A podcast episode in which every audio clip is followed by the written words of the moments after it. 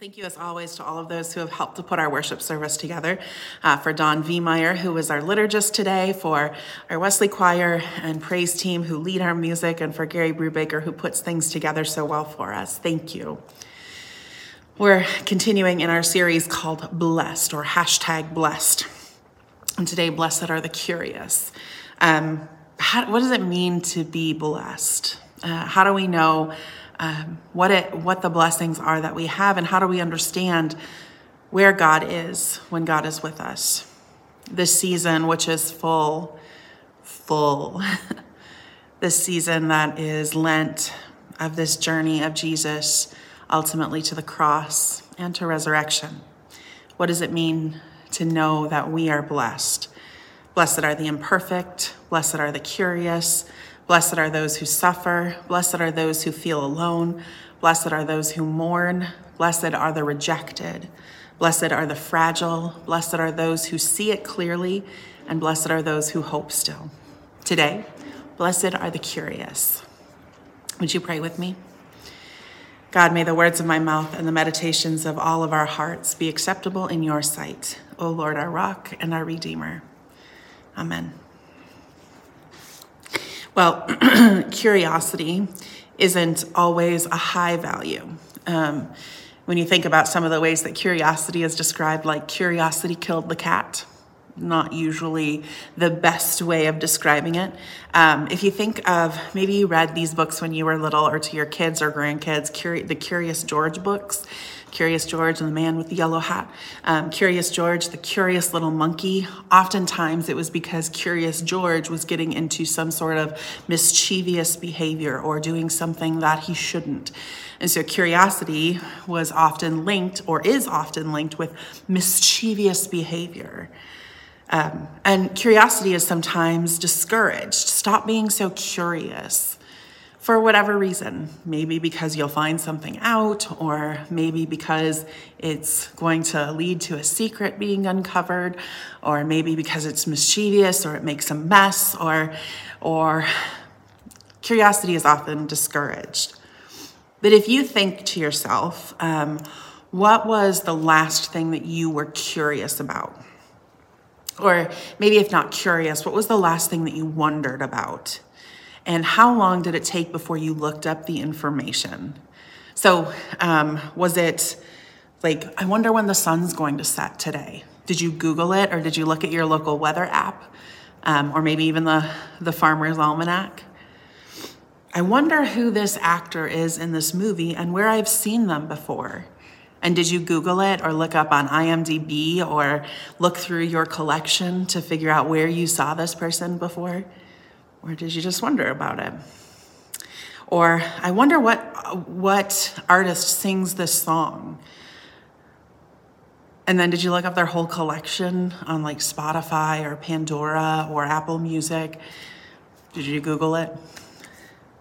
Now, do you remember a time when we had to be more patient with information, where it took longer to receive the correct information?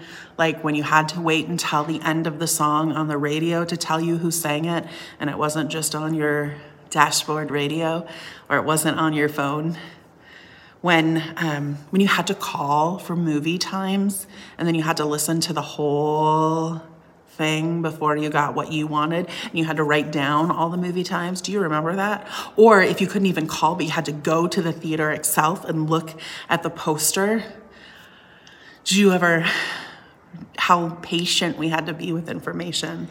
Or if you wanted a recipe for something, when you had to get it from a book or from handwritten cards and try and decipher your great grandma's handwriting or wonder what a smidge means. When we were just more patient and things moved just a little bit slower. Isn't it curious?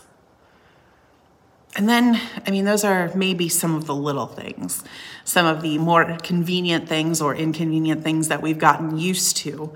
Um, but there's also those bigger questions I mean, when you've let your mind wander and think about those big questions, or maybe something has happened in life and you start to wonder the questions that maybe don't always have satisfying answers. A couple of our kids from Sunday school both asked me at different times the same question.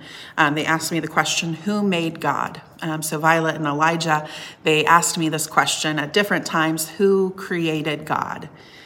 And I gave them both about the same answer.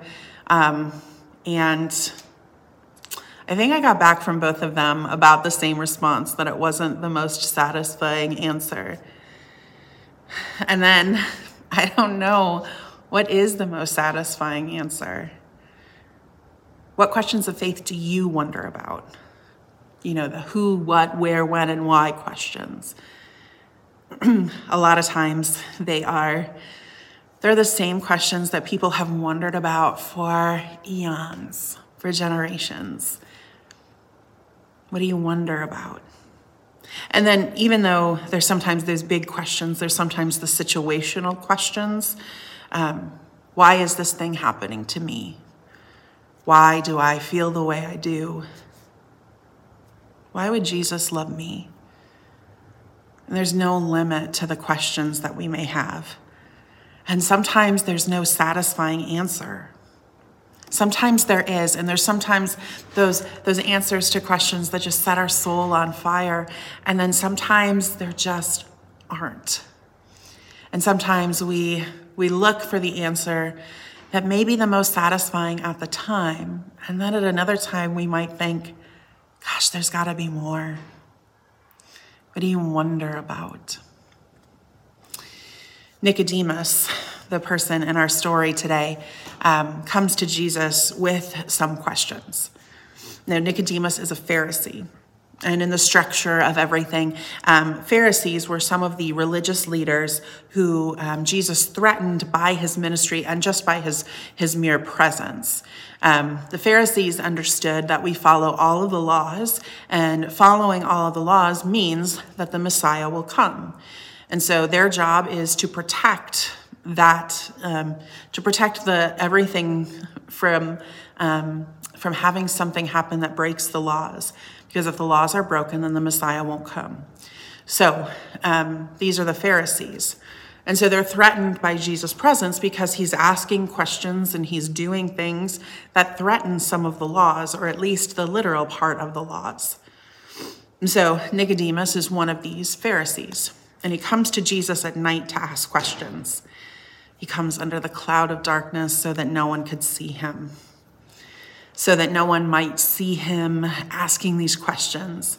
And maybe, um, maybe because he didn't want people to know he was wondering these questions, maybe because he's supposed to know the answers, and so why would he be coming to someone else for answers? Maybe because it's Jesus himself, but for whatever reason, he comes so that no one might see him. And this time, as a Pharisee, he doesn't come asking accusatory questions or trick questions. Instead, he asks his own soul questions. And some of the answers that he found just weren't satisfying, partly because Nicodemus couldn't understand the answers. He was thinking a little bit too literally when Jesus said, You have to be born again.